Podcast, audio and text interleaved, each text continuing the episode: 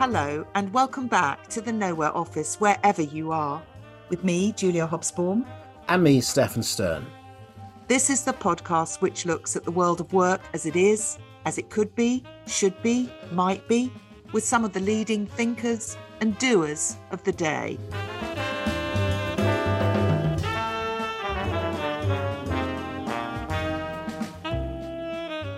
Hello, and welcome to the first of three special episodes we're really delighted to be bringing you in association with Prospect, the leading British trade union for professional skilled workers with 155,000 members. Yes, Prospect have enabled us to dig deep into some of the really timely issues around work today, some of the really thorny issues around work today, such as strikes, of course, but also the resolving of conflicts, both in courtrooms and backroom negotiations. We're going to look too at the increasingly complex world of digital employment matters, from surveillance while you work from home to high tech Twitter employees being treated the same as, well, old tech shipping company P&O employees, brutally terminated, one and all. Yes, across all three of these programmes, we've got some terrific guests, including the woman who may be our next employment minister, that's Labour's Alison McGovern, barrister superstars Jamie Susskind and Baron John Hendy KC, the astute media commentator Sarah O'Connor from the Financial Times and Adrian Wooldridge of Bloomberg, and some key voices from Prospect itself. We've got Mike Clancy, the General Secretary, Philippa Childs, Deputy General Secretary, and also Andrew Pakes, who is Deputy General Secretary of Prospect, and Hafsa Begum, who is Head of Finance and Estates, and who is presiding over one of the most interesting office moves to take place in London post the pandemic. So we begin on location in an actual office, Prospect's current HQ. And we asked Andrew Pakes, Deputy General Secretary and Director of Communications and Research at Prospect, to outline what we've got in store with this collaborative set of programmes. But before we do that, we should just say, as a matter of record, that just as this episode was being edited for broadcast, the members of uh, Prospect voted by 80% in favour of industrial action on March the 15th. So it's a breaking story, an ongoing story, and that makes this episode all the more salient, you might say. Conflict resolution is the aim of negotiation, but sometimes escalation cannot be uh, avoided. To Andrew Pakes. Andrew, I think we first met possibly on a Zoom quite early on in lockdown. I think we were both on a panel for a, a, think tank, and you said something very interesting, which I've been quoting ever since. And it's very fitting for the prospect trade union. You said it, I think it was something that someone in the Swedish trade union movement had mm. said to you, which is that we should not, as workers, as trade unionists, we should not be frightened about the new machines. We should be frightened of the old ones. Tell us what that means. It's a, it's a very striking phrase. Yeah, I think it's a really important motto about how we think about the future and change. And the Swedish trade union movement, the Swedish economy is based on continually innovating both you know, workers and businesses together because they know as a country the only way to afford the future they want is to keep selling, keep producing, and do that through exports. The only way you do that is by bringing the new machines in. Look, one of the, the great privileges of working for members in Prospect is the, the fascinating range of jobs they do. We represent everything from government bee inspectors and professional Premier League referees through to climate scientists and engineers making some of the most cutting edge technology in defence and engineering we've seen. And yeah, what could be more fascinating than the breadth of those jobs? And one of the reasons, Andrew, why you were very instrumental in bringing the Nowhere office in to do three programs with Prospect is because people don't really know how trade unions work or trade unions like yours, do they? I think that's absolutely right, isn't it? I, but I think it's a bigger question. I think most people don't really understand how work works, whether they're employers or workers or freelancers or employees. We've thrown all of the cards up in the air during the pandemic, and with the help of technology, we have started to redesign the world of work. And I can't think of organisations that should be more central to that than trade unions and putting a worker voice into this conversation. Andrew, we've agreed to focus on three themes for these three programmes. What are they and why have you chosen them? I think they're the, the three big themes that our members talk to us about, about how change is happening to them. Firstly, there's this really big question around how do we manage conflict in the workplace. You can see that on telly and on the news with the strikes that are happening at the moment. And we often have a narrative or conversation about industrial action. We don't really have many conversations about industrial peace. How do we resolve the small and the large conflicts in the workspace? So I think to me, you know, that, that's the headline act, that, and you put a brilliant set of contributors together to look at these issues. Secondly, it's that whole thing about how is the world of office politics changing, whether you're sat in an office like we are today or whether you're joining colleagues through Teams or Zoom, that, that hundred and myriad ways that power flows through the workspace. And what does that mean about the water cooler? What does that mean about the small conversations and the big conversations? How do we relate to each other in this new type of world we're going into? And finally, you know, none of these conversations about flexibility would have been made possible without the acceleration of digital technology. And we now know that we, you know, most of us, or many of us, now have the ability to work from almost anywhere. But we also know it means our work can also follow us everywhere. And how do we renegotiate the boundaries of those elements? Well, that's a fascinating mix, Andrew, that you've, you've set up for us. And those really are the big questions I'm sure people will be interested in hearing about. So we'll look forward to working on this with you in the next few days. Brilliant. Looking forward to it. So, as Andrew said, this first extended programme is looking at conflict resolution or conflict itself around work. And before we go over to talk to Mike Clancy, Prospect's General Secretary, here's a taster of who else we have coming up. We're clearly going through a period of industrial unrest, aren't we, of a, of a scale that I think hasn't really been seen overall since the 70s. Now, a lot of that is driven by the public sector, clearly, but we've also been seeing it popping up in various other places, including, as you mentioned, white collar workplaces. So, you know, we've been seeing more kind of unionisation attempts among tech workers. We've certainly seen civil servants and other sort of office and clerical workers asserting themselves more than we might have seen in previous years. And the obvious sort of trigger for that is inflation. to bring a whistleblowing claim, there are a number of hurdles that you need to get through.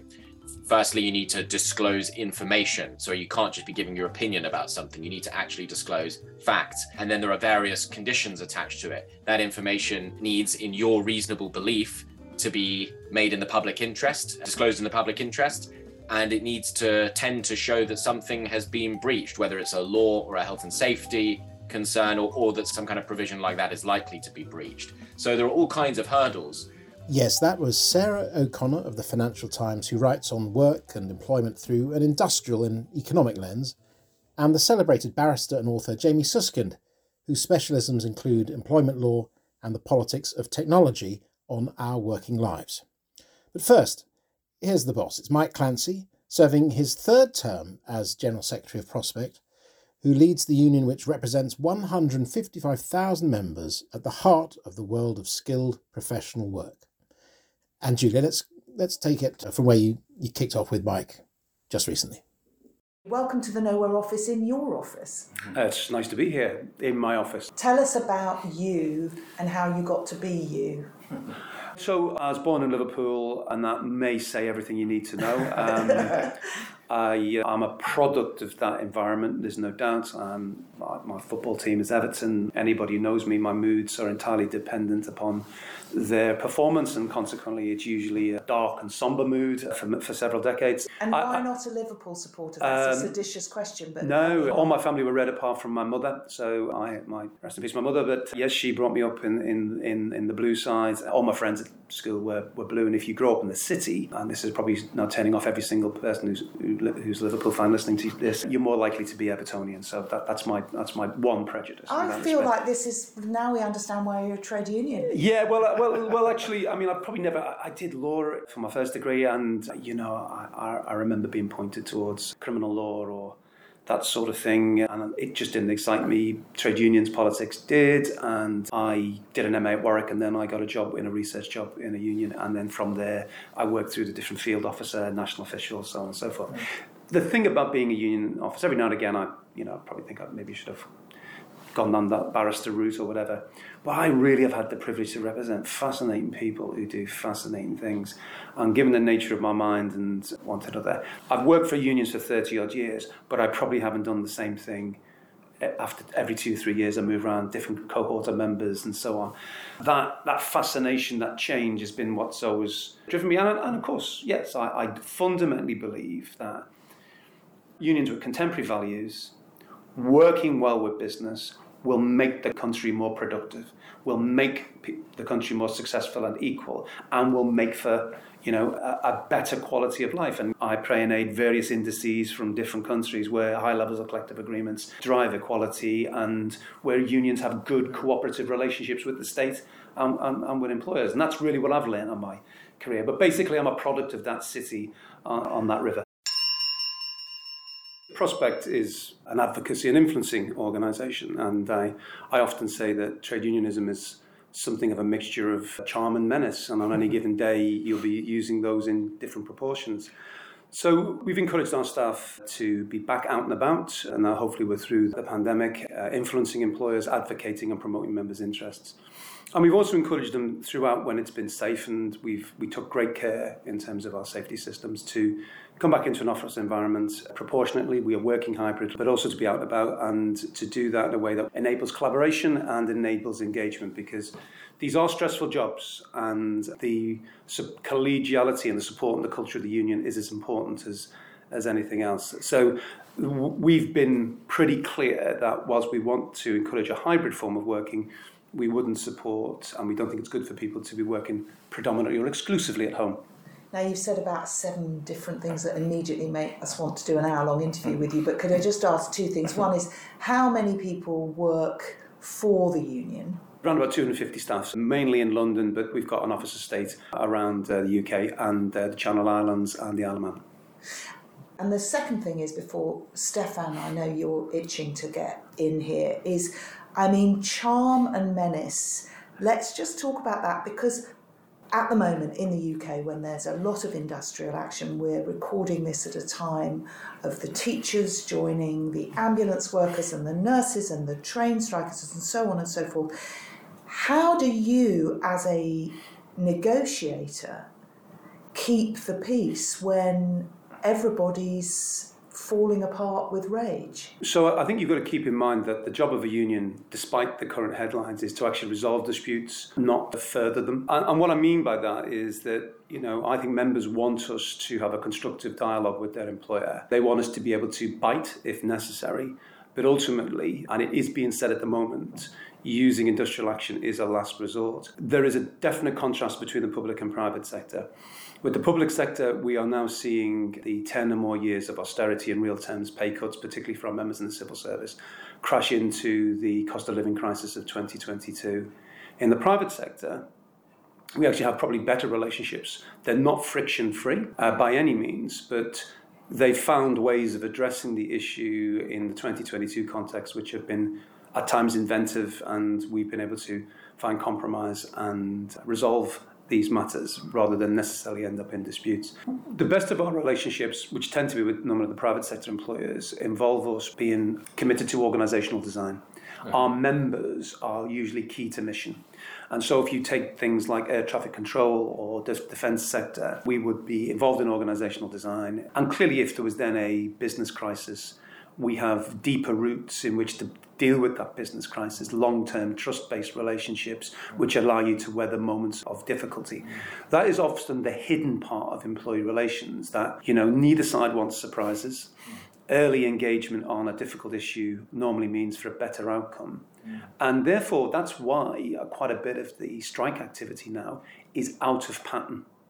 It's obviously generates a huge amount of media interest because it's capital and labour mm. in conflict. Most of the time, we are solving things with mm. employers. Mm. And actually, I think unions need to find a way to be clearer about their problem solving role, about how actually working practices, organisational design, are better when you engage the workforce are better when you engage representatives who are going somewhere in the business and therefore people to, to listen to and are good ambassadors if there is a if there is a trade union presence. And even if you haven't got that you've still got an employee relations and I've often been able to say to quite wise employers, you know, if the union wasn't there, and sometimes the union can be a bit of a pain for you, can't it? Because it's a bit like your children, you love your children until they get an opinion, and then, of course, you've got to justify yourself in a way that you never had to uh, uh when they were younger. But with a, with, with a union present, you've got a place in which to go to have the conversation. If you don't have a union, you can be attacked in all sorts of different ways these days, reputationally, cyber, or whatever it may be, and that diffuse environment of uncertainty can make some people long for a union. Well, there's always an efficiency argument, apart from anything else, about collective bargaining. It's a lot quicker to come to national agreements if you can. But also, John Monks, you remind me when he, when he told us about being part of the solution, not part of the problem. There was always that.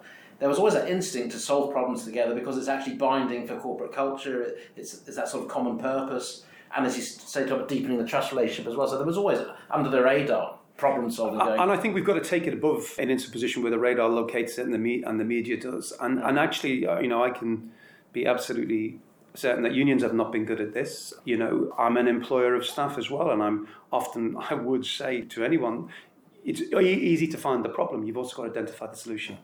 And I think unions need to be good at that. The legislative framework needs to promote that, but unions have got to want to do it. And that's about making sure that there is an adaptation of the workforce to change, but not just at the price of the employer. So I, I think, you know, we went through the pandemic, we hope to build back better, but 2022 has not looked like it. How do you feel about this new mood, really, Mike, that it cannot all be about pay, that there are issues in whatever sector it is where workers, white collar workers, blue collar workers, feel unloved, unseen, unlooked after. Is it is it fundamentally does it begin with pay? I mean, is that what what's at the centre of the negotiations you end up doing? Uh, it depends on the segment of the workforce you are in. If you're in that part of the workforce where you do have a skill which means you're not easily jettisonable, the conversation about your working practices, the, the scope of your professional voice, and so on are important, and, and location flexibility is important. Mm. Notwithstanding that there's a number of professional occupations where location flexibility is not available. You know, it's, it's, not so easy to repair a submarine from your from your living room, and it's certainly not so easy to do air traffic control. But there are parts of those uh, environments which have lent themselves to flexibility. But if you are in what we call the precariat, or if you're in a retail environment, conversations about location really do not have the same transactional value to you. Then, can I meet my energy bill? Can I pay my food bills? Of course. I guess I also meant, though, how as a trade union do you represent members who just say, look, our managers are just awful. The leadership is terrible. Negotiate a better run organisation for us. Or is that not what you get called in to do? Oh, no, we do. And even sometimes the most sophisticated and high quality employers can have periods where our challenge is to remind them how good they were and why good was a business um, differentiator.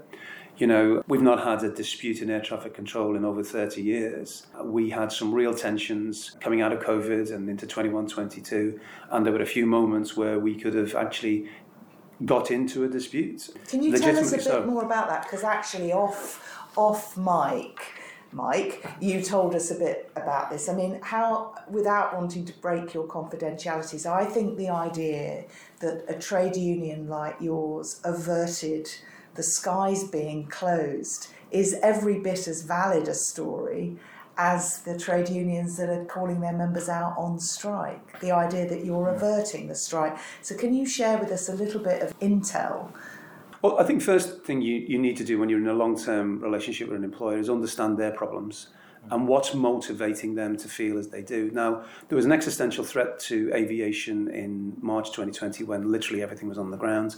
And, you know, where, where you know, the number of rotations for our air traffic controllers were very few. Lots of staff had to also work from home as well. And we were on the uncertain period of what, what that was going to mean for, for the industry, let alone the people. Few decisions were then taken about key terms and conditions in that period, which I think they probably would not have taken if, to be fair to them as an executive team, we're not facing an existential threat and the, the bewilderment, even for experienced executives, of what is going on here. We can't fly. Will we be able to fly again? There's no vaccine. What does this mean? Now, also, I would say there was some discontinuities because actually everything was having to be conducted on screen. And even previously good relationships, which had been tested at different times, became strained. And look, we were all worried. So your day started with worry. You know, you're at home, you know, we're home in quite the same way. We were all adapting to Zoom and Teams, and suddenly we were becoming aficionados, etc. I think a telling thing for me was that when they gave notice on what was the redundancy agreement, 12 months later, when it was expired. They hadn't scenario planned what the likely response from the workforce was, was in my view, that our air traffic controllers and system specialists who are deeply committed to it were not going to put up with this. And, you know, what was going to be the consequence? And the consequence be opposition. But what you don't forget, if, if you're trying to find solution, is that it's easy to pigeonhole management as hawks. Now, some could be behaving hawkishly, could behaving opportunistically, but one of the things was to remind us, our side, and then, look, this is an unusual circumstance. Normally we solve these things. What's gone wrong? So we set about actually talking. We set about exploring, and it took quite a number of months to establish the fact that the key thing here, there was some substance, but trust had been lost on all sides. Did you need some external facilitation for that, or did you just go head to head, as it were? We first of all tried it together. We decided one key thing to re-establishing trust was to meet in person. And we did that safely in the building. You know, I'm proud that our COVID measures for both our staff and any visitors through that this time. We're now in 2021 when we will begin to be able to, you know, move back into a secure degree of in-person working. In-person helped massively. You could look people in the eye. You could talk them over a cup of coffee. You could talk privately. They could talk to us. We could start to have the honest conversations again, which probably broken down in that 12 month period. I think the intimacy and the terror of the environment that you're describing, being midway through 2021, oddly helped avert the disaster. In other words, if that was happening now, you might have had an air traffic control strike too. I, I, well, look, you're never out the woods, but we did bring in ultimately uh, external facilitation, a, a trusted party on both sides. And the product of it now is actually people saying things have changed again for the better. We've brought it back round. We represent groups of people in the economy prospect that have enormous industrial muscle. We represent virtually all the air traffic controllers in the country, not just in NATS, but elsewhere. 70 odd percent of the air traffic system specialists. With that sort of bargaining uh, power comes innate responsibility. And often your greatest strength is your potential, not your actual. And power engineering members would be similar, you know, members in grid control, distribution system control rooms across the country, and so on. So, what we're good at as a union is probably saying at the right moments and draped in a little bit of maybe the M word, the bit of the menace is, do you want to do this? The menace rather than the charm. So you you know the, the charm and the menace and all. Look, I, I think the, but the honest thing is that you need deep trust relationships to say to sometimes an employer, look, you really don't want to go here. Mm. If you keep saying every time there's a change, you don't want to go here, you lose your traction, right? So unions need to be adaptable. And if it's a complex environment and a monopoly, remember, mm-hmm. still a monopoly, even mm-hmm. though it's in private hands, it's a monopoly environment, you must use that well. Now, I'm going to have to just interject here to say that one of the reasons Mike Clancy is such a formidable negotiator, it seems to me, is that after his MA, he also did an MBA at Cranfield. And when we asked him about this, he got he was really interesting on well, well, the numbers and more. Well, one of the things I, when I came back from my MBA, I drum, I've tried to drum into my own organisation. People often talk to you about numbers and give you no context. And around here, people are tired of me saying, "Don't, don't bring numbers without context." You know, so often in the union movement, we oh, we recruited we recruited five thousand. How many did we lose? What's the net figure? We've done a lot more now on per capita yield per member. We've done a lot more on ensuring that there's a line of sight between our organising and our finances. You know, the union's the largest ever been, and that's down to the efforts of all of our representatives and all of our staff, not just me, and I make that point seriously. But if you don't run yourself internally in the union as a good business, with the best people practices you can afford, with, with, good performance management, with good finance and good infrastructure. I mean, none of us can do our jobs unless the computers are working. And I think as a union general secretary, and I'm, you know, probably a little bit different in some respects. I want to know that stuff. And there was a line from the MBA driving in good business practice. And, and actually, yes, You know, you need to be able to know your economics, you need to be able to know your accountancy terms. And if someone wants to have a conversation about an investment appraisal, you need to know what the discount rate is. Well, Mike, thank you. It's been great to hear from you uh, with some time to listen to some of the arguments in full we don't always get in those snatched two minute clips on the news. I wish Everton well. I hope there's a new Holy Trinity to recreate. Uh, what was it, Ball and Harvey and, and Kendall. Kendall which you grew up watching. Thank you for your time, for your hospitality here at Prospect, and for spending some time with us in the Nowhere office. And I'm very glad we had significantly more charm and almost zero menace. Mike Clancy, thank you very much. Thank you very much. I love that. Really, what Mike Clancy's saying is that, you know, it's not just negotiator, mediator, charm and menace, but haggling skills too. Yes, Mike isn't always jumping in front of cameras to be on the telly. He keeps quite a low profile, and it's a shame we don't have more like that in public life, perhaps. The inside story on uh, air traffic control is, well, really serious stuff, and you need a cool head there. It's interesting that for understandable reasons, we, we tend to hear a lot more about the strikes that do break out than all the ones that uh, are avoided and don't. Well, we have to leave it there for now with the General Secretary and turn to our other guests as we explore the issue of conflict. So let's turn now to someone else traditionally associated with conflict or at least confrontation a barrister. And not just any barrister, as a certain ad campaign might put it, but a really celebrated barrister. That's Jamie Susskind. I believe, Julia, he is your witness. Joining us now on the Nowhere Office in this Nowhere Office special as part of our series with Prospect, the trade union. And joining us from his home office is the barrister and best-selling author specialist in politics, technology, and the law. What a great combo. Jamie Susskind. Jamie, thank you for joining us on the Nowhere Office. Thank you so much for having me. I'm honoured to be here. Oh, well, we love a guest that says that, don't we, Stefan? It's a pre it's a prerequisite.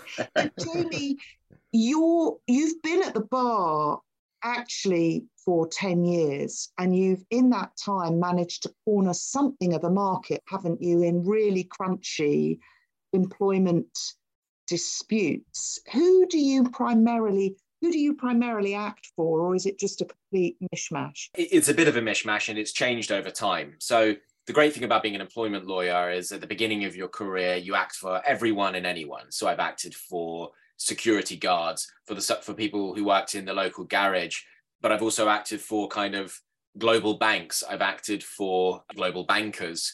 Basically you act for whoever wants you. You're not allowed as a barrister to turn down cases on the basis of whether you agree or disagree with them. My staple these days is complex discrimination and whistleblowing claims so I tend to act in cases where someone is saying that they have been fired or treated less favorably because they blew the whistle on some kind of unsafe or illegal practice, or because they were a woman, or because they were a particular race or religion. This interesting question of whistleblowing, I presume, requires a lot of due diligence, to use a better, to want, want of a better phrase, in, in, in terms of recognizing whether there's a genuine grievance and whether normal managerial hierarchical channels have been explored because of obviously the accusation made against some so-called whistleblowers is it's not really a legitimate grievance it's just it's just a grievance. Well exactly. And, and you know the, the to bring a whistleblowing claim there are a number of hurdles that you need to get through. Firstly you need to disclose information. So you can't just be giving your opinion about something. You need to actually disclose facts. And then there are various conditions attached to it. That information needs in your reasonable belief to be made in the public interest, disclosed in the public interest, and it needs to tend to show that something has been breached, whether it's a law or a health and safety concern, or, or that some kind of provision like that is likely to be breached. So there are all kinds of hurdles. Unfortunately, I see lots of cases where people do go through the official channels, and a lot of good it, it does them. They get designated a troublemaker and they get eased out of businesses. And what you need to do is gather as much evidence as possible and piece together for the tribunal the real reason why someone was actually treated the way they were treated. What is the sort of nuanced difference for the unenlightened listener, and I include myself amongst this group, who doesn't really know the difference between what happens in a tribunal or, or a courtroom or the High Court? Is there a difference? There is, but they are both, in effect, courts of law. They're just slightly different. So a tribunal is designed in a way that's supposed to be less formal, less rigid in its procedure. So, for instance, you don't wear wigs and gowns, you are seated rather than standing. It is a forum in which it is anticipated that people will often not have legal representation. So people are just there themselves. And you know the proceedings are conducted with as little jargon and as little legal terminology as possible. That said, the law is unavoidable. They are courts of law, they are formal places, and serious legal work and serious legal advocacy is done there, both by represented parties and unrepresented parties. But in a sense, they are designed, like other tribunals, in fact, to be just slightly less formidable than a court. Either way, I mean, inviting a, a broad generalization, what is it about conflict in the workplace and in this emerging new world of work? What is it that we should really be looking out for? What sort of cases or extreme examples, if you like, characterizing how this world of work is shaping up? What, what, are, the, what are the problems people are bringing to you? Well, uh, let me first of all emphasize continuity. Employment law is a little bit like family law. It usually involves a relationship that has gone badly wrong. And you attach various legal labels to things, you make things into litigation points, but ultimately, you've normally got people who, in some way, have misunderstood each other, have fallen out, and are at loggerheads. That has always been the case with employment law, and it will always be the case. Of course, the context changes. So, for instance, at the cutting edge of discrimination law these days are a lot of cases involving religion and belief. So you're not allowed to discriminate against people on the basis of religion and, belief. But what counts as a religion or belief that is protected by the law is something that is never settled. And new cases come before tribunals the whole time. There have been cases, for instance, relating to trans issues about whether certain views about that issue can qualify for protection under the law. That's a good example of a recent controversy in the area, which the appeal tribunal resolved. I would also say, interestingly, there are always generational differences with employment law. My younger clients have, I would say, higher expectations about how they are treated in the workplace. Interestingly, not higher expectations about what they're going to be paid. I think a lot of people under the age of 30 sort of accept that their parents were better paid than they were, their parents have more money than they do. But they do demand and expect a level of respect in the workplace and interpersonal affirmation that perhaps their bosses and managers in their 40s and 50s are less used to. So I increasingly see kind of intergenerational clashes, which I find quite interesting. Th- those are the two big areas of kind of change that I see and, I, and that I've been able to see in my decade of practice at the bar. You know, people often want peace, but it's often recognized that in order to get peace, you have to negotiate it from a position of strength. And I think the same is often true in litigation. Now, of course, some workplaces are not quite so 21st century modern, up to date digital, and particularly uh, topical at the moment is what seems to happen at the Palace of Westminster and in Whitehall. One in particular prominent case with allegations of bullying.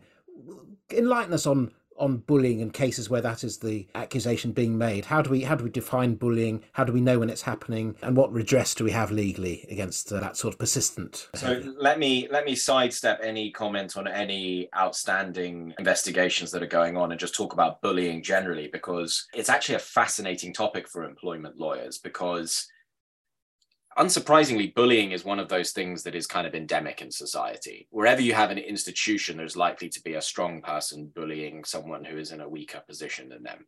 And what's interesting about English employment law is that there is no specific law prohibiting bullying, as you and I would, would kind of generally understand it.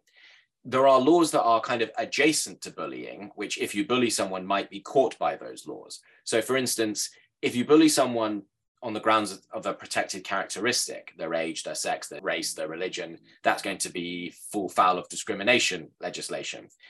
If you bully someone and you're more senior than them, or, or you allow bullying to take place, which is so serious that it destroys the bond of trust and confidence that exists between the employer and the employee, then the employee can claim constructive dismissal and constructive unfair dismissal if they have been there for two years or longer. So quite a lot, quite often, bullying claims end in a, an employee resigning and and bringing legal action. But there is no cause of action bullying. I claim bullying bullying is a kind of ancillary factual circumstance which can can buttress other legal claims. Now, if I take my lawyer hat off for a second and, and try to think like a politician, I think that's a problem. I, I think the law should prohibit bullying. I think bullying is nasty and is unacceptable. I'm not talking about low level bullying, but I think you could shape, shape a law which is sufficiently kind of serious, so it only catches serious bullying, but it, but that it does capture it. And we all know bullying when we see it, and I'm confident that an employment tribunal would be able to identify it. On this point, there is this thing that employment lawyers sometimes say, which is known as the the bastard defense, which is where someone brings a discrimination claim and they say, you know, this guy treated me like dirt. He he he bullied me. He antagonized me. He belittled me, and he did all of this because I'm Jewish or whatever and because it has to be attached to a protected characteristic to qualify as discrimination. And the bastard defense says, yeah, I'm a bastard, but I'm not a racist bastard. And that will quite often allows for success in the employment tribunal. I've always seen this as a kind of odds lacuna of English employment law because a lot of bullying doesn't reach the standard that would be required, for instance, for a common law claim or a statutory claim for harassment, which is much more serious. I'm not talking about harassment under the Equality Act, confusingly. There's one type of harassment which is like discriminatory harassment, and there's another type of harassment which is very, very serious and persistent, sort of things like stalking, and and and, and which has nothing to do with employment law necessarily.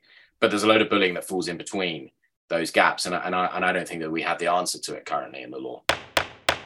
Gosh. I mean, gosh is the word, isn't it? Jaw dropping stuff we've been hearing about conflict, Stefan, stuff I hadn't really thought about before. Well, yes, and it's certainly the case that if you do have to go to court, you really need someone who knows their stuff and can make your case as clearly and persuasively as our learned friend, Mr. Susskind, does. Too right. So, look, even with an extended episode, we can't do justice to all the rights and wrongs of the workplace, especially in this first episode, but we'll end now with some remarks made by an observer of employment conflict rather than a participant in litigating or resolving them. Well, to give us some perspective on the, the conflicts and issues which are dominating the world of work at the moment, we're very lucky, delighted to have joining us Sarah O'Connor of the Financial Times. She's an associate editor there, columnist, a reporter, and absolutely in the thick of the world of work. Sarah, hello, thanks very much for joining us here in the Nowhere office. Thanks for having me. Now, you've covered lots of stories memorably. Amazon, what was really going on there, textiles in Leicester, really sort of devastating piece of reporting. But can you tell us at the moment what you're seeing in the in the world of work in terms of conflict, how employee relations are, are shaping up in, in, in a range of workplaces. We're obviously interested in white collar, but don't limit yourself to that. Yeah, well, I mean, we're clearly going through a period of industrial unrest, aren't we, of a, of a scale that I think hasn't really been seen overall since the 70s. Now, a lot of that is driven by the public sector, clearly, but we've also been seeing it popping up in various other places, including, as you mentioned, white collar workplaces. So, you know, we've been seeing more kind of unionization attempts among tech workers. We've certainly seen civil servants and other sort of office and clerical workers asserting themselves more than we might have seen in previous years. And the obvious sort of trigger for that is inflation. I think every time inflation is high, it creates a kind of battle over who has to swallow the pain and how hmm. the sort of pain should be distributed, I suppose. And on top of that, you know, clearly the pandemic had a huge number of different effects, both on the way we work and also on how people feel about they, the way they work. So yeah, it's a really, really interesting time to be paying attention to to the labour market. And Sarah, apropos that last point, I mean, there's a sort of passive resistance and passive activism happening along in the white collars, isn't there? I mean, obviously it's been called the Great Resignation, but I wonder whether you think it's a little bit over the top what I say, which is in some ways the white collar worker and the and the blue collar worker are curiously more aligned than they've ever been before. But there's a there is a bit of a symmetry happening, isn't there?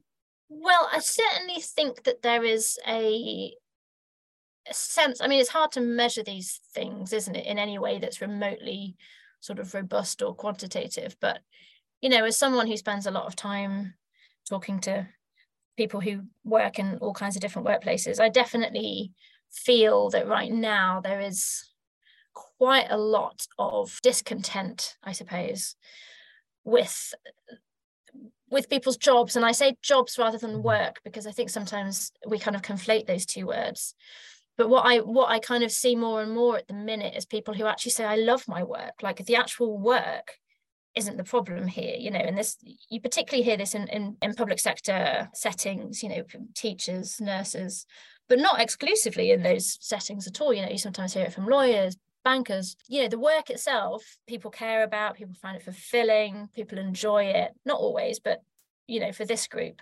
But what they'll say is it's the it's the job that's getting me down. So and often that's because the job is in some way getting in the way of the work that they want to do or the quality mm. of work that they want to produce. So if you're you know a nurse or a doctor or, or indeed a care worker there's something that's quite sort of viscerally painful i think in wanting to do the best by your patients and feeling that you're not able to mm. because the system itself is so overwhelmed or because there are staff mm. shortages. And staff shortages, I think, are a big one. I mean, we all know that there are you know broadly across the economy as a whole there are labor shortages and i think that that in some ways that's kind of increased the bargaining power of workers but it also can mm. make the experience of being at work quite hard you know anyone mm. who's been in a team where you're one or two people down and you're all basically covering for that person's work knows that it becomes quite exhausting and it can sort of suck the joy out of out of what the job can be. You know, as Drucker said, half of you know what we call management seems to make it harder for people to get on with their work. What what are you finding when you look at workplaces? How are people dealing with some of these continuing tensions of, of dissatisfaction, whether it's the system, whether it's the manager, or or, or the, the lack of people?